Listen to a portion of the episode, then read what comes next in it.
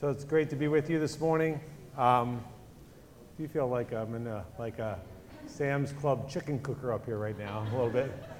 a lot of lights on, but it's hopefully get the glare. Um, you know, this, this, our church is a special place. Um, in fact, last week after the service, this room actually got transformed um, as my youngest daughter graduated from high school last weekend. Uh, we were able to celebrate that achievement. We're very excited. Um, many of our family and friends, due to COVID, we were only able to have a few people, but um, some who were there and some who weren't there. What do you give a graduate? What is the graduate? What do they know? So don't say what's inside it, but mo- what do most graduates get? A card. Now don't say what's inside it. A card. okay. So greeting cards, right? Greeting cards are just part of our culture, right? That's what we do. We send a greeting card. And according to the Greeting Card Association of America, we purchase, any idea how many we purchase a year? 6.5 billion greeting cards a year just in America. The most popular greeting card, of course, is the birthday card, followed by sympathy, thank you, wedding, thinking of you, get well, new baby, and congratulations. We've had you know, several of those here. And then the top five most seasonal cards, of course, Christmas is number one, far and away, 1.6 billion Christmas cards, followed by Valentine cards at 145 million, Mother's Day at 133, Father's Day next weekend, 90 million, and graduation, 67, 67 million. Graduation cards this year were sent out. Woo! But the question is, why do we do that? Why do we send greeting cards? Let's be fair, it's one way that we can convey a meaningful expression of our love for somebody. Telling someone else of our personal affection for them through sending a card is deeply ingrained cultural tradition that we have here in America as we manage these important relationships that we have. In fact, I'm sure if I asked each of you, there's a point in time where either you've forgotten to send a card or maybe you noticed that you didn't receive a card from somebody and that was maybe a slight concern of yours or a slight concern someone had about you. So these cards are part of our, our, our culture. Um, in fact, some people, um, so, so why is that? What, what is going on there? There's a desire that we have to be loved and express love. And so, as we look at this last chapter in Hebrews today, that's one of the things we're going to pull out. But I want to start with these cards a little bit more. There's a few select people here um, who even start with a blank card, right? They write their own sentiments in it. But most of us, what we do is we go to the store and we look for a card that expresses what's in our heart. And we're so glad when we find one that fits, right? That's just what I wanted to say. So today, what I want to do is we're going to look at different verses in Hebrews 13, but many of them are really what God is saying look, this is my, how I want you to express love to this group of people in your life. This group of people, this group of people.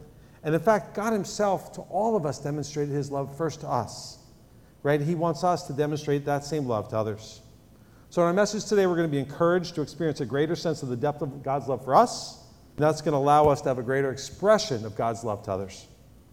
So we're wrapping up a sermon series that's been shared many, many times through the book of Hebrews, and we're learning how Jesus is better and what it means to our lives. We're in this last section here, which spans the last three chapters, chapter 11, 12, and 13. As Pastor Brian shared, these last three chapters are about faith, hope, and today is love, right? And so in chapter 11, we looked at what faith looks like. Pastor Brian told us that faith looks forward, it doesn't compromise, and how faith does great things. Talk about hope. Hope looks in our lives, and Pastor Brian taught us that we stay focused on Jesus, how it endures hardship, and it gives us a new mindset towards it. And I have six children, and if you can't appreciate that and that bothers you, you, you need, we'll grow in our love towards that today, okay? So I love Solly, and I love Pete and Kim. Love those guys. So here in chapter 13, we're going to look at love and what love looks like in our lives, okay? we will see how deep God love, how deep God's love is for us, as expressed through Jesus' sacrifice, and we'll also see how deep God wants us to express this same love to other people that He's put in your lives. So we're going to turn with you to chapter 13. So if you have a Bible or your Bible app, it's a great time to pop that open. There's a lot of verses here. Okay, so I typically speak rather fast when I get excited.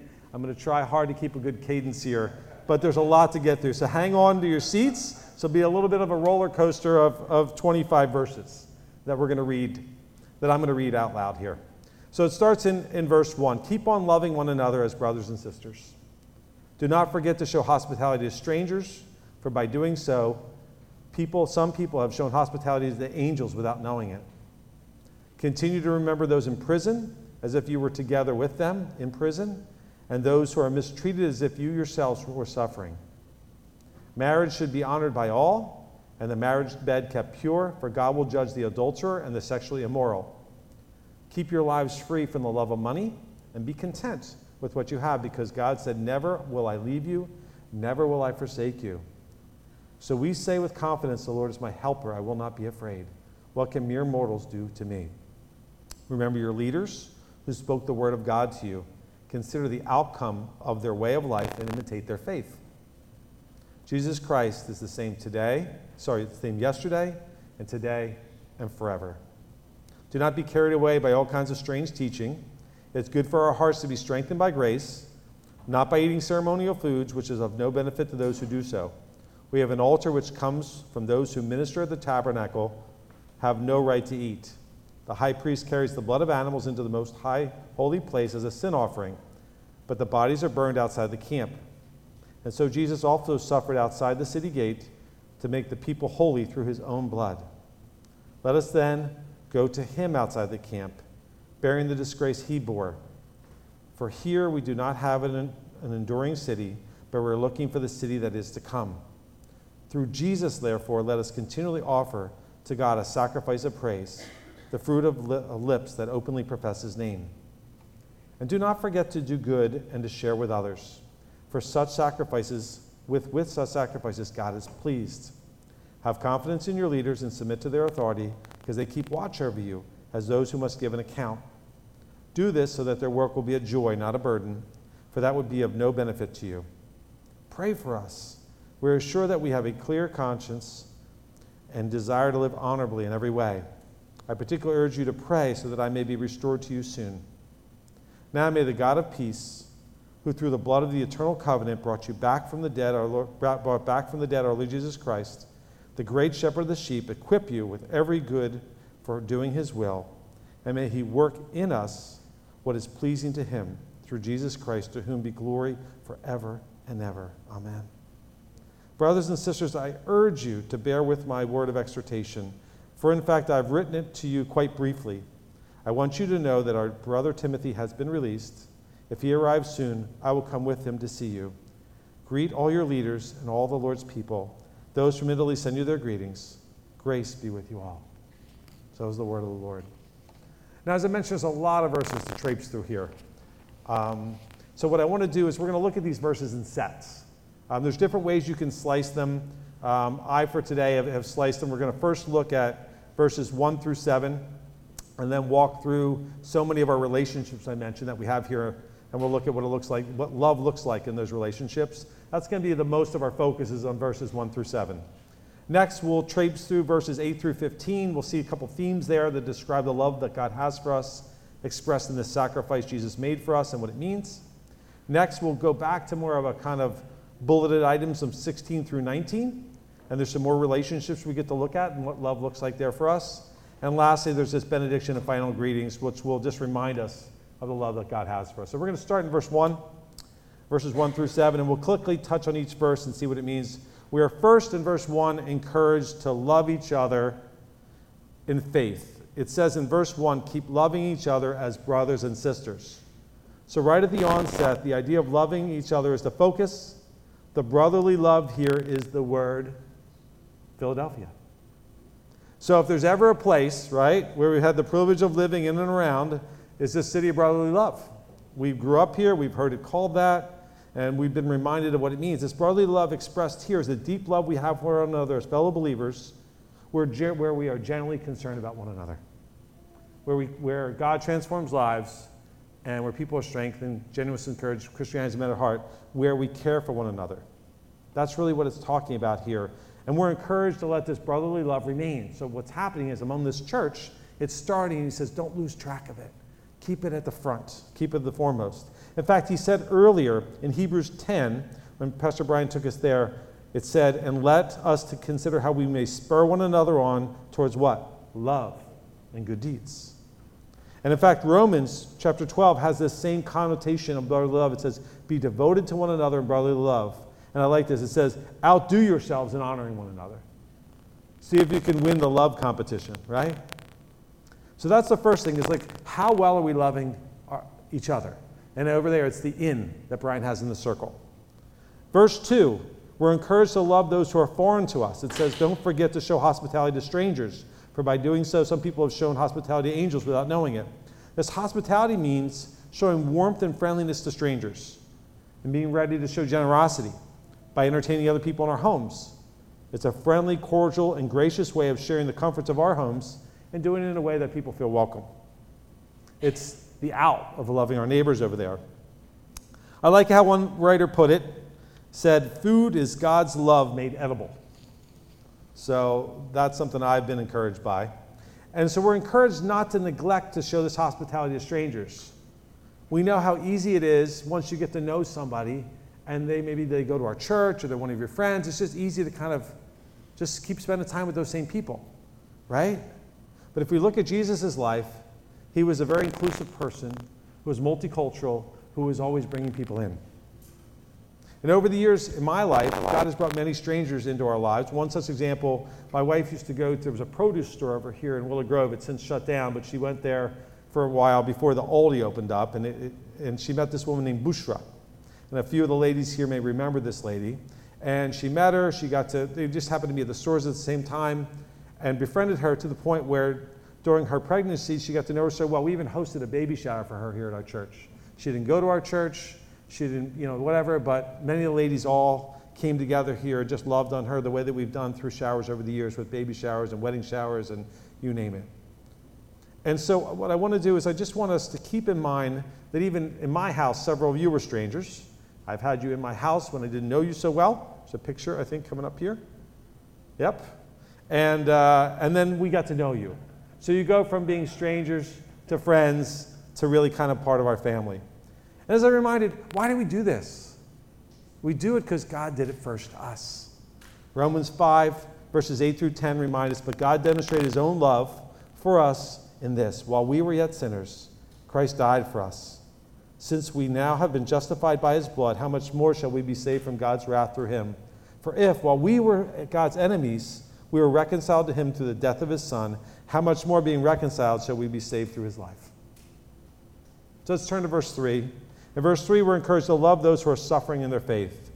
It says, Continue to remember those in prison as if you were together with them in prison, and those who are mistreated as if you yourselves were suffering. So I want to tell you a story about a lady who used to be part of our church. Um, it was a global partner named Janice Freitag, and she served in a very dangerous area. And what she did is she said, Look, she helped us as a church to remember to pray for her.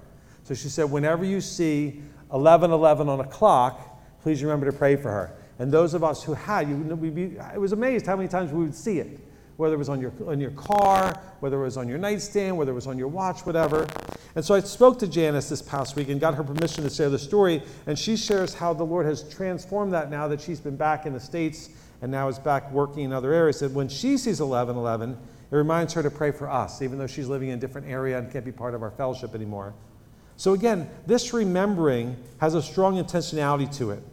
We're highly engaged, we're highly involved, and we want to remember ourselves. It's more than just seeing a clock that reminds us of something, but it's actually us setting our reminders. Many of you write notes for yourselves, put little reminders in your phone. So, how many of us are putting a reminder out there to pray, and more importantly, to remember people we know who are suffering? Pastor Brian did that earlier this morning in his prayers, and we get prayer things that come through, but we're just inundated with information. So, I just want to encourage us um, to pray and to remember those who are suffering. Um, earlier in Hebrews chapter 10, verse 34, we're reminded, you suffered along with those in prison. So there was, there was believers in this church that some of them were in prison and were released. And they were probably happy that they're out, but they're like, hey, remember those who are still there. And joyfully accepted the confiscation of your property because you knew you and yourselves had better and lasting possessions. So when you realize what you have, it's really easier to appreciate what you don't. So we're very unlikely to suffer here in the States along other believers in prison. However, there are several nonprofit organizations, Christian nonprofits, that serve prisoners and serve the persecuted church. So I ask you, just you can just look them up. Start to follow one on social media. Become more informed about fellow Christians who are suffering due to their faith and make it a regular thing to pray for them. Maybe you start with 1111. Phyllis and I had the privilege of personally knowing someone who was in such a situation.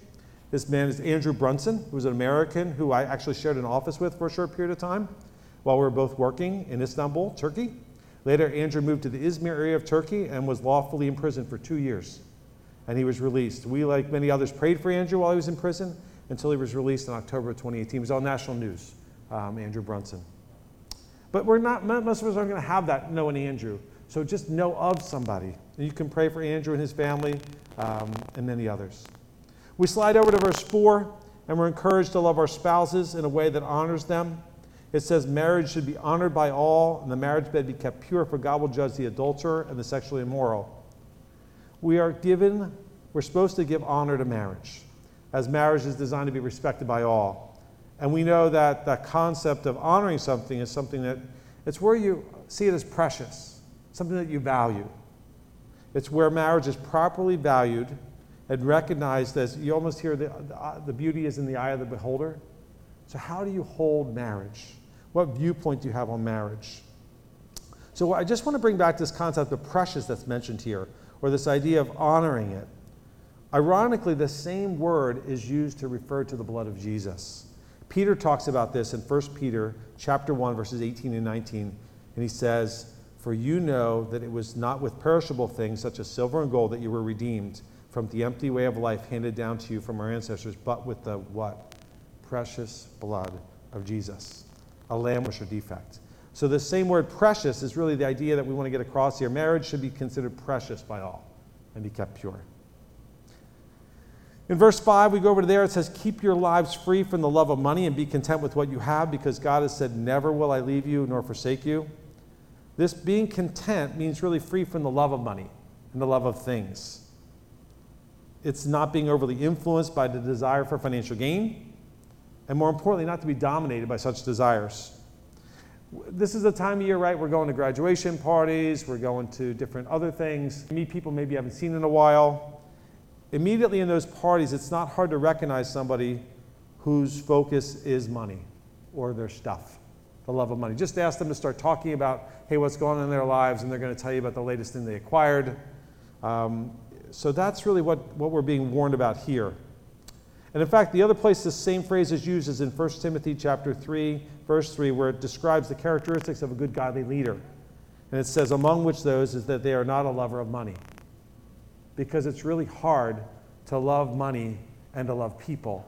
And leaders are really meant to be ones who really love people more than anything else. Love God and love people. So we're provided the rationale, but why, why is it that we don't want money to really overtake us?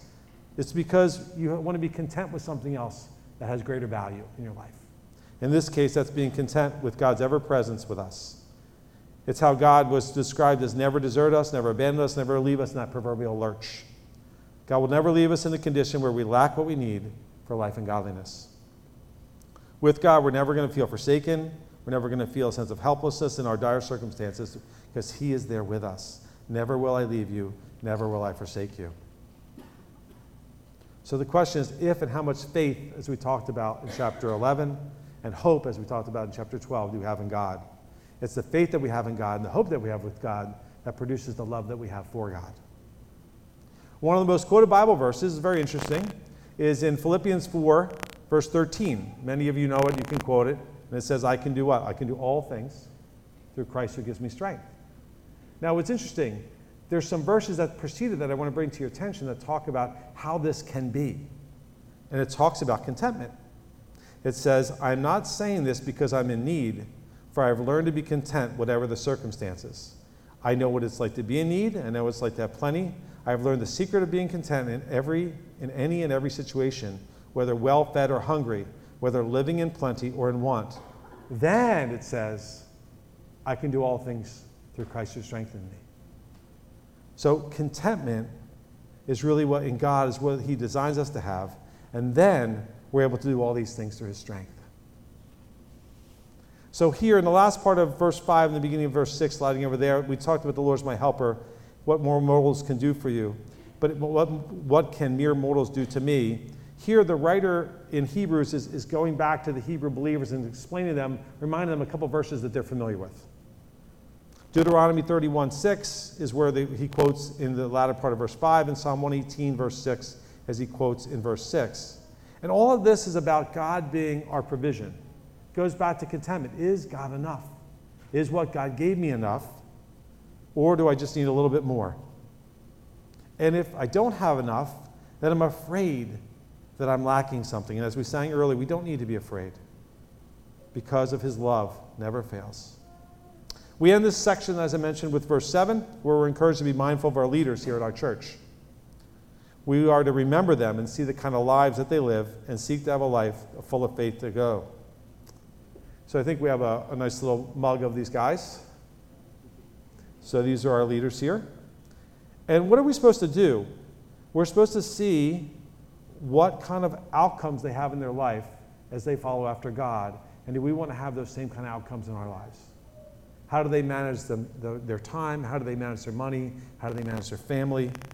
What are some ways that their life of faith and hope, and what does that produce in their lives?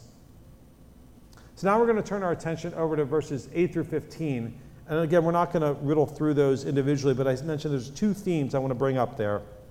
The first theme is the theme of our need to be strengthened in grace. Jesus is the one who did things for us that we couldn't do for ourselves. We don't get righteousness by what we eat, or what we don't eat, or what we do, or what we don't do. We're not renewed by observing regulations about this stuff. The reality is, in this passage, we talked about how our hearts are strengthened only by God's grace. And we have access to God through this new and living way that Jesus did by atoning for our sins. So today, I just want to pause and say, look, if you're here today or you're watching online, if you've never experienced this grace that we're talking about, our prayer is that today would be the day that God shows you how you can stop doing things to try to get right with Him and realize that everything that you need has been done for you on the cross. It doesn't matter what things you've done in your past of which God would not be pleased, Jesus is the one who makes you holy through His suffering and His dying on the cross for us. The second thing we see in this passage is, is really that of worship. And Brian took some time last week in the end of chapter 12 to really talk about this. Like it's our continual offering to God as a sacrifice of praise, thanking Him all the time. And he taught on this last week. So I'm not going to unpack it so much here. But I do want to turn our attention now to verses 16 through 19 because it comes back to these relationships and where we can show love to one another. So, like we did with verses 1 through 7, we're going to go through those individually. In verse 16, we're encouraged to do good and to share with others for with such sacrifices, God is pleased. So, doing good is doing something that's a benefit to somebody. You're like, well, what is, what is, what is, what is something good I can do? Well, in our house, we often ask the question how is that helpful? Or how is that beneficial to somebody besides yourself, right? And, and what I do say, there's also, there's also this part of just being generous and sharing and, and giving of something that's kind for the benefit of another. And I did not get his permission before this message, but I am going to just uh, slightly bring attention to there is someone in our church who loves to give gifts to many of the people here. And he's a great example of just being willing to do something that's good, because I know when I get something from him, it's typically very beneficial for me. Um, I may need to take an extra, you know, maybe not have dessert that night sometimes, or maybe there's flour, whatever it is. But it's not just the gifts, but it's really, it's someone who's thinking about what's beneficial for someone else. The gift is just a channel, like the card. It's really what's in somebody's heart that you were thought of ahead of time. So somebody thought of me, they did something nice for me, or they gave me something that's helpful to me. That's what we're seeing in verse 16. And Paul expresses this in 2 Corinthians 9 13. The same idea. It says, Because of the service by which you have been proved yourselves, others will what? Praise God for the obedience that accompanies your confession of the gospel. And why will they praise God? For your generosity. So generosity isn't to bring attention to the giver, it's to give the attention and praise to the one who gave the gifts to the giver. It brings the reflection back on him. So again, it goes back to not just what we do to do good, do good or to share with other people, but our motives in doing so. But we do exhibit our faith by the good that we do and how we share with others. Moving over to verse 17, we're encouraged to have confidence in our leaders in the church. And I talked about the leaders a bit earlier. Almost all the other translations here talk about having confidence in them to really follow them. and follow their leading. And what I found interesting here is that we're persuaded, we are being persuaded to believe that they're truly looking out for our good. And, and that's really hard, right? We have a lot of mistrust, we're not so sure. But what I can tell you is one of my favorite people that I enjoy reading um, about is Booker T. Washington. And Booker T. Washington said this about leaders If you want to lift yourself up, lift up someone else. And so that's the lens we want to put on our leaders. Do we see them lifting other people up? And if so, then increase your confidence in them. The same idea of being persuaded about this, ironically, Paul uses in Philippians chapter 1, verse 6, where he says, being confident of this, right? Basically, being confident, again, in God who what? Who started, and this is a great verse we all use, began a good work in you, will carry it on to completion until the day of Christ Jesus. So, in the same way we have confidence that God's going to do things in our best interest and really help us to grow and be more like Him, our leaders are instruments in His hands to do the same thing. That's how we need to be persuaded to look at our leaders. Turning over to verse 18 and 19, this last little snippet here, we're encouraged to pray for each other as brothers and sisters and pray that we would live lives that are honoring to God in the things that we think, the things that we say, and the things that we do. Now, this prayer, there's different types of prayer in the scriptures, but this prayer is just interacting with God and asking Him for more of something. So, what are we asking God for more of? We're asking God for more faith, as we saw in chapter 11. We're asking Him for more hope that we saw in chapter 12. And we're asking Him for more love, that our desires would more match His. And that's the have for each other. This praying for each other is expressed well again by Paul in Colossians chapter 1, verse 3, where he says, we always thank God, the Father of our Lord Jesus Christ, when we pray for you. So it's thanking God and asking Him for things. Lastly, we come to our benediction. And the benediction in these final greetings is found through verses 20 through 25, which remind us again of the love that God has for us. And rather than looking at these verse for verse, I just want to bring across the theme of the benediction and then kind of what do these final greetings mean. This theme of the benediction, again, is focused on, ironically, when you feel loved by God and you experience His love, there's a peace that comes in your heart. McLaren says it this way that the peace of God speaks to our restless lives and our distracted hearts. So, just like those receiving this letter, we too have that same need for peace to calm our hearts in the midst of all we're experiencing. This peace is the tranquil state of our souls that results from being sure of the love that God has for us through the things that Jesus has done. Having this peace enables our souls to fear nothing, be content with what God gave us, and not be afraid of what He might allow happen in our lives. We see how God is both the author and the giver of this peace. We feel this peace from God because we have peace from God. And this peace from God is the thing that stays the same, it doesn't fluctuate.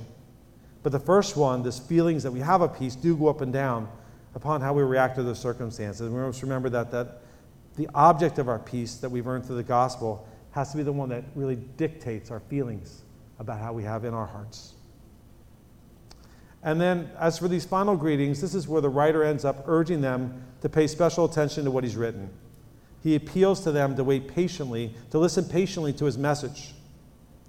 And again, throughout the book of Hebrews, you go back to Hebrews chapter 3, verse 3, Hebrews 10 25, there's an exhortation and an encouragement. Keep going, keep going. It's worth it. Jesus is better. And at the end, he's just reminding them, be patient with me. So now that we've kind of understood, I mean, it's a very dense passage, a lot to bring to bear. A lot of things are already going on in your minds and hearts. There's just two questions I want to leave us with that I want us to think about this week. The first is, how much are we experiencing God's love in our own lives? As we sang the last song before I came up, it's like, fill me with your love. Are you full of God's love? As we come to church this morning, it's to remember that this God who sees us here, listening to his word, worshiping, was the same God who, I don't, I'm sorry, I know we're, we're, we have some kids here, but who saw me naked in the shower this morning, right? And also saw my heart and all that was inside it this past week. That's that same God. Okay? And I don't need to start faking it around Him anymore. What I need to do is understand this love He has and use my energy to be able to experience that more rather than my energy to cover myself and act like I'm different than I really am. What have we learned today about God's love in these passages that enables us to experience that love more? Second question I want us to think about this week is how much are we expressing God's love to others in our lives? As we sang in that last song, lead me in your love, in your life to the lead, lead me in your love to those around me, how to show your love to those around me. So as I experience more of God's love, then I'm able to convey that more to others in my life. God's love towards others is not something I can conjure up for myself. It's not something, it is something I've received that I pass on. So if I sense that I'm struggling to love others, it's most likely because I'm struggling to feel loved by God. I'm struggling to feel connected to Him. Haddon Robinson says it real well. He says, If I have everything else but God and His love, I don't have much at all. But if all I have is God's love and His presence, then I can be content. Better to be a satisfied soul with Him than anything else. So, as we look through these relationships that we had, we just have to ask the question how does God want me to express His love more to them this next week, these next weeks coming up? So, I want to bring us back to our greeting cards. So, um, what was fascinating is you'd think in this day and age of social media that greeting cards would be on the decline. And ironically, statistics show that it's not. On both among the millennials, even though the happy birthday we do on social media, greeting cards are staying. In fact, a recent survey conducted found that seven out of 10 card buyers surveyed considered greeting cards absolutely or almost essential to them.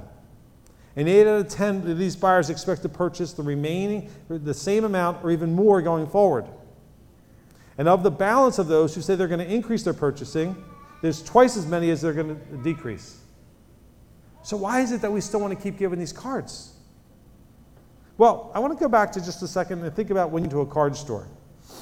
So, there's different types of people go into a card store to buy a card. There's some of us um, who remain unnamed, myself, um, who will maybe go to the dollar store over here, try to find something as quickly as possible that says just as much, just as much, enough of possible to give it to somebody for that objective, right? That's called efficient buyers. Okay? Um, doing a little, giving a little.